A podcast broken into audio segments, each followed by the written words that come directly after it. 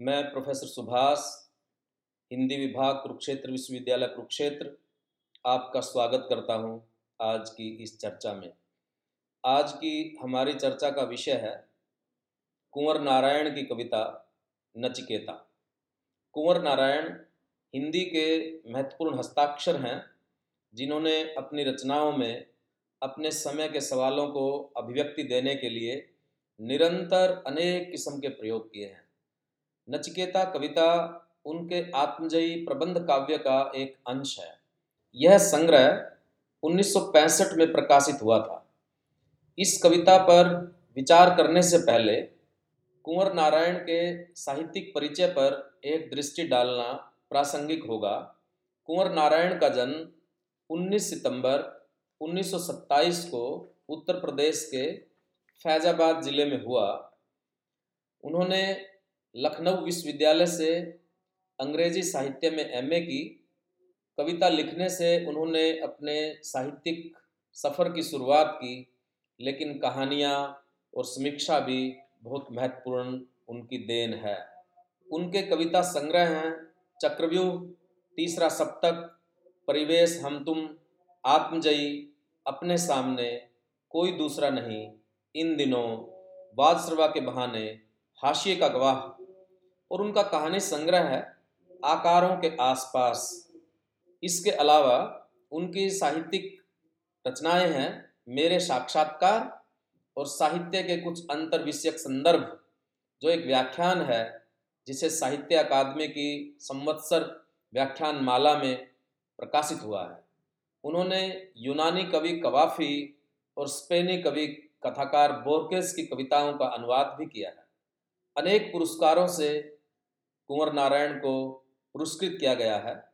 हिंदुस्तानी अकादमी पुरस्कार, प्रेमचंद पुरस्कार, तुलसी पुरस्कार, केरल का कुमारन असान पुरस्कार, व्यास सम्मान, सलाका सम्मान, उत्तर प्रदेश हिंदी संस्थान पुरस्कार, ज्ञानपीठ पुरस्कार, कबीर सम्मान, पद्म भूषण। 1955 में कुंवर नारायण ने पहली विदेश यात्रा की। पोलैंड, चेकोस्लोवाकिया, चीन और रूस में उन्होंने काफ़ी समय बिताया और इसी दौरान प्रसिद्ध कवि पाब्लो नेरुदा और नाजिम हिकमत से उनकी मुलाकात हुई और इस मुलाकात ने उनके साहित्यिक जीवन पर गहरा असर डाला। 15 नवंबर 2017 को दिल्ली में कुंवर नारायण का देहांत हो गया। नचिकेता कविता का कथा सूत्र कठो उपनिषद में नचिकेता के पौराणिक प्रसंग पर आधारित है। इसके माध्यम से कुंवर नारायण ने आधुनिक विचारशील मनुष्य के सवालों को संबोधित किया है। नचिकेता अपने व्यक्तिगत जीवन के सत्य से एक बड़े सत्य के साथ जीना चाहता है और इसी में अपने जीवन की सार्थकता मानता है। इस कविता पर और बातचीत करने से पहले हम पहले इस पौराणिक संदर्भ को जानते हैं, ये संदर्भ है क्या? नचिकेता के पिता थे बादश्रवा ऋषि। उन्होंने अपने सुख और समृद्धि के लिए एक यज्ञ किया और दान में वे बूढ़ी गायें देने लगे, जो दूध नहीं देती थी, बल्कि बोझ थी। नचिकेता ने अपने पिता को इस संबंध में कहा, इस तरह से दान का आडंबर करने का कोई औचित्य नहीं है। इसमें तो आपकी जो संपत्ति के प्रति मोह है, वो दिखाई दे रहा है। दान हम उस वस्तु का करें जो हमें सबसे प्रिय है। और नचिकेता के इन प्रश्नों से क्रोध में आकर उनके पिता ने नचिकेता को कहा कि चलो, मैंने तुम्हें मृत्यु को दान दे दिया, यमराज को दान दे दिया। नचिकेता पिता की आज्ञा का पालन करते हुए यमराज के दरवाजे पर जा पहुँचा और तीन दिनों तक वहाँ यमराज की प्रतीक्षा करता रहा। जब यमराज तीन दिन के बाद लौटे तो उन्होंने देखा और उससे पूछा तो उसने बताया सारा किस्सा और उसकी भक्ति से यमराज बहुत प्रसन्न हुए और तीन वरदान मांगने के लिए कहा। नचिकेता ने तीन वरदान मांगे, जिसमें पहला उसके पिता की सुख और समृद्धि था, उनके क्रोध की शांति के बारे में कहा और नचिकेता ने जो महत्वपूर्ण बात जो इस प्रसंग में जुड़ी हुई है कि मृत्यु का रहस्य क्या है, और नचिकेता ने स्वर्ग प्राप्ति के रहस्य को जानने की इच्छा व्यक्त की। और यमराज ने कहा कि वो चाहे जो मर्ज़ी मांग ले, सुख, समृद्धि, धन, दौलत, कुछ भी मांगे, लेकिन मृत्यु के रहस्य को वो रहस्य ही रहने दे। लेकिन नचिकेता ने कहा कि ये सब चीज़ें मेरे लिए व्यर्थ हैं। और यमराज ने नचिकेता को इन रहस्यों को जानने का रास्ता बताया और उसे वापस धरती पर भेज दिया। ये है नचिकेता का पौराणिक प्रसंग। कुंवर नारायण की जो आत्मजयी खंड काव्य है, उसमें जो समस्या ली गई है, वो उतनी ही पुरानी है जितनी मनुष्य का जीवन और मृत्यु के संबंध में उसका अनुभव। कुंवर नारायण ने नचिकेता के प्रसंग को अपनी कविता का विषय क्यों बनाया? और नचिकेता के प्रसंग में भी उसके एक हिस्से को क्यों चुना? तो इस संबंध में उन्होंने कहा, नचिकेता का प्रसंग धार्मिक क्षेत्र का नहीं, बल्कि दार्शनिक क्षेत्र का है। इस प्रसंग में एक वैचारिक गुंजाइश है। इसीलिए कुंवर नारायण ने इस प्रसंग को अपनी कविता का विषय बनाया क्योंकि इसके माध्यम से आज के विचारशील मनुष्य के सामने जो चुनौती और संकट है, उसको अभिव्यक्त करने की इस प्रसंग में क्षमता है, गुंजाइश है। जिस तरह आज का व्यक्ति निजी सुख सुविधा को अपने जीवन का परम लक्ष्य मान चुका है, लेकिन किसी भी विचारशील व्यक्ति को निजी सुख सुविधाओं से परम संतोष नहीं मिल सकता। स्थायी संतोष नहीं मिल सकता। ये मुख्य विषय है जिसको कुंवर नारायण ने नचकेता के प्रसंग के माध्यम से व्यक्त किया है। कुंवर नारायण का कहना है कि आत्मजयी में उठाई गई समस्या मुख्यतः एक विचारशील व्यक्ति की समस्या है। कथानक का नायक नचकेता मात्र सुखों को अस्वीकार करता है। तात्कालिक आवश्यकताओं की पूर्ति भर ही उसके लिए पर्याप्त नहीं। उसके अंदर वह बेहतर जिज्ञासा है, जिसके लिए केवल सुखी जीना काफ़ी नहीं, सार्थक जीना ज़रूरी है। यह जिज्ञासा ही उसे उन मनुष्यों की कोटि में रखती है, जिन्होंने सत्य की खोज में अपने हित को गौण माना और इंद्रिय सुखों के आधार पर ही जीवन से समझौता नहीं किया, बल्कि उस चरम लक्ष्य के लिए अपना जीवन अर्पित कर दिया, जो उन्हें पाने के योग्य लगा। आत्मजयी की रचना प्रक्रिया के बारे में बताते हुए उन्होंने लिखा है कि आत्मजयी एक बार में नहीं लिखा गया। थोड़ा बहुत काम अरसे से चलता रहा है और इस बीच इसमें काफ़ी परिवर्तन हुए। नचिकेता कविता के कथ्य और शिल्प पर विचार करने से पहले हम इस कविता का पाठ करेंगे। तो प्रस्तुत है कविता नचिकेता। असहमति को अवसर दो, सहिष्णुता को आचरण दो। कि बुद्धि सिर ऊँचा रख सके। उसे हताश मत करो। काइया तर्कों से हरा हरा कर। अविनय को स्थापित मत करो। उपेक्षा से खिन्न हो जाए कहीं मनुष्य की साहसिकता। अमूल्य थाती है यह सबकी इसे स्वर्ग के लालच में छीन लेने का किसी को अधिकार नहीं। आह, तुम नहीं समझते पिता। तुम नहीं समझना चाह रहे कि एक एक शील पाने के लिए कितनी महान आत्माओं ने कितना कष्ट सहा है। तुम्हारी दृष्टि में मैं विद्रोही हूँ। सत्य जिसे हम सब इतनी आसानी से अपनी अपनी तरफ़ मान लेते हैं, सदैव विद्रोही सा रहा है।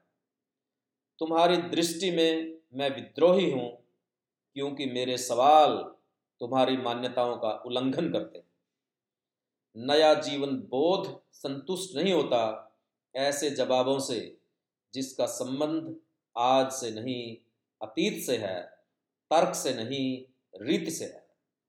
यह सब धर्म नहीं, धर्म सामग्री का प्रदर्शन है। अन्न घृत पशु, पुरोहित, मैं, शायद इस निष्ठा में हर सवाल बाधा है, जिसमें मनुष्य नहीं, अदृश्य का साझा है।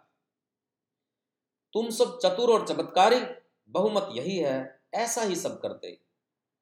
कितनी शक्ति है स्थिति में। जिससे भिन्न सोचते ही मैं विधर्मी हो जाता हूँ, किसी बहुत बड़ी संख्या से घटा दिया जाता हूँ। इस तरह से समर्थ बना रहता गलत भी, एक सही भी अनर्थ हो जाता है। सामूहिक अनुष्ठानों के संवेद, मंत्र, घोष संख स्वरों पर यंत्रवंत हिलते, नरमुंड, आँखें, मूंद, इसमें व्यक्तिगत अनिष्ठा, एक अनहोनी बात, जिसके अविश्वास से मंत्र झेपते हैं, देवता मुकर जाते, वरदान भ्रष्ट होते। तुम जिनसे मांगते हो, मुझे उनकी मांगों से डर लगता है। इस समझौते और लेन देन में कहीं व्यक्ति के अधिकार नष्ट होते। अंधेरे में जागते रहो, अभ्यस्त आवाजों से सचेत करते रहते पहरेदार, नैतिक आदेशों के पालतू मुहावरे सोते जागते कानों में, साथ ही एक अलग व्यापार ईमान के चोर दरवाजों से। मनुष्य स्वर्ग के लालच में अक्सर उस विवेक तक की बलि दे देता, जिस पर निर्भर करता, जीवन का वरदान लगना। मैं जिन परिस्थितियों में ज़िंदा हूँ, उन्हें समझना चाहता हूँ, वे उतनी ही नहीं, जितनी संसार और स्वर्ग की कल्पना से बनती हैं, क्योंकि व्यक्ति मरता है और अपनी मृत्यु में वह बिल्कुल अकेला है, विवश असांत्वनीय एक नगनता है निसंकोच खुले आकाश की शरीर की अपेक्षा। शरीर हवा में उड़ते वस्त्र आसपास। मैं किसी आदिम निर्जनता का असभ्य एकांत जितना ढका, उससे कहीं अधिक अनावृत।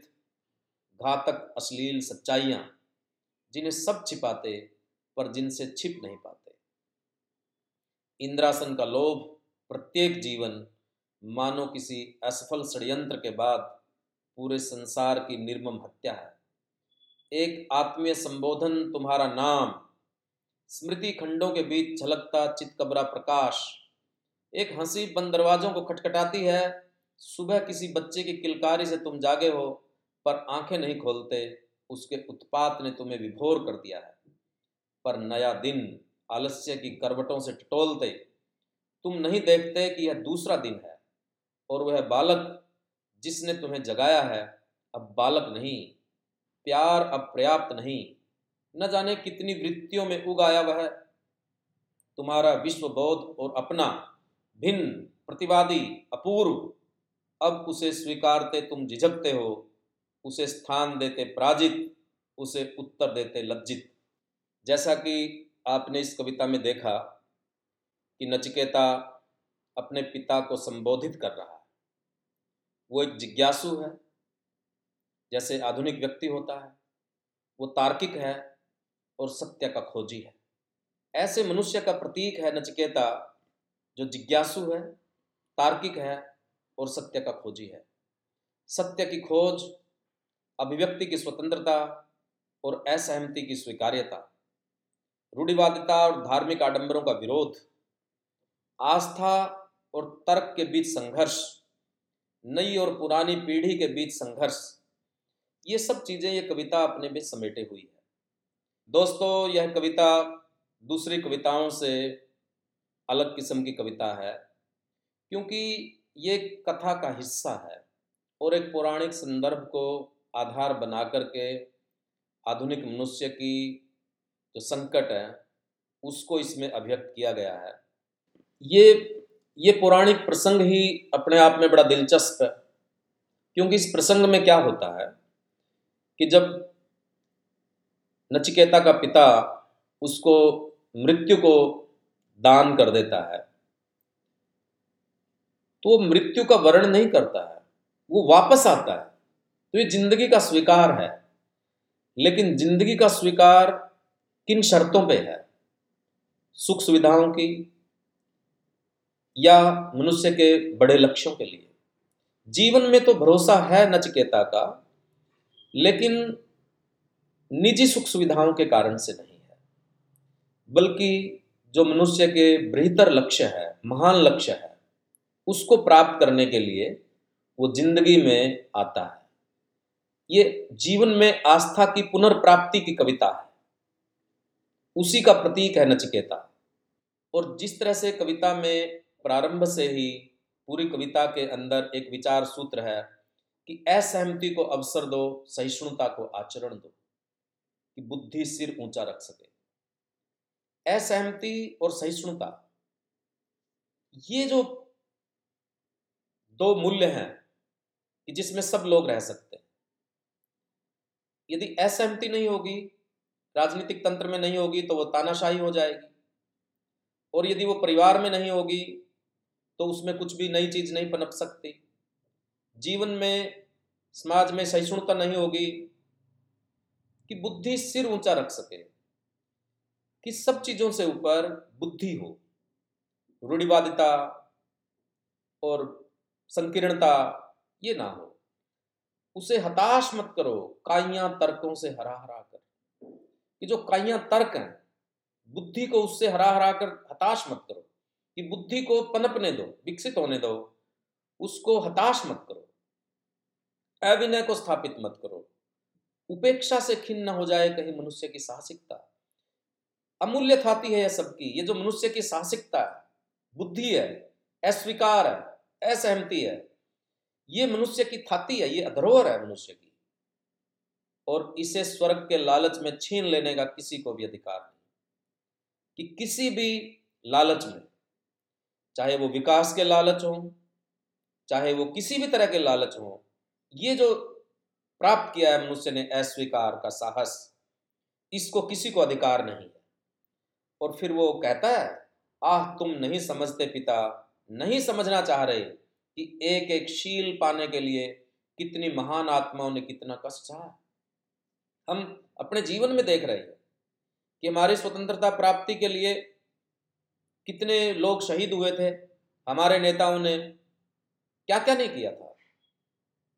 तो वो सब चीज़ें इसमें नचिकेता के माध्यम से उस मनुष्यता की जो पूरी थाती है द्रोहर है, सहिष्णुता की, अस्वीकार्यता की, और यदि कोई इन मूल्यों को स्थापित करता है तो वो कहता है कि तुम्हारी दृष्टि में मैं विद्रोही हूँ क्योंकि मेरे सवाल तुम्हारी मान्यताओं का उल्लंघन करते हैं। नया जीवन बोध संतुष्ट नहीं होता, ऐसे जवाबों से जिसका संबंध आज से नहीं, अतीत से है, तर्क से नहीं, रीति से है। ये नचिकेता हम देख रहे हैं इस बात को कि जिन जवाबों का जो वर्तमान से जुड़े हुए नहीं, जो रिवाज और से जुड़े हुए हैं, तर्क से नहीं जुड़े हुए, उसको आज का जीवन स्वीकार नहीं करेगा। जो नया जीवन बोध है वो तर्क को स्वीकार करता है, वर्तमान को स्वीकार करता है। और उसको विद्रोही कह दिया जाता है कि जो आपकी मान्यताओं का उल्लंघन करता है। असल में वो विद्रोही नहीं है। वो नया जीवन बोध है। यदि नए को पनपने के लिए जगह नहीं है, और यह सब धर्म नहीं, धर्म सामग्री का प्रदर्शन है। धर्म उसके मूल्यों में होता है कर्म कांडों में नहीं होता है। इस बात की तरफ़ ये कविता इशारा करती है।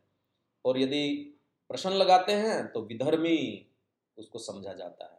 और धर्म के नाम पे जितने भी संवेद स्वर हैं, मंत्र घोष हैं, जितनी भी कर्मकांड होते हैं, उन सब का कोई लेना देना नहीं है। ये सारे जितने नैतिक उपदेश दिए जाते हैं, वो ऐसे ही होते हैं जैसे कोई रात को चौकीदार जागते रहो का नारा लगाता है और उसका कोई महत्व तो नहीं होता।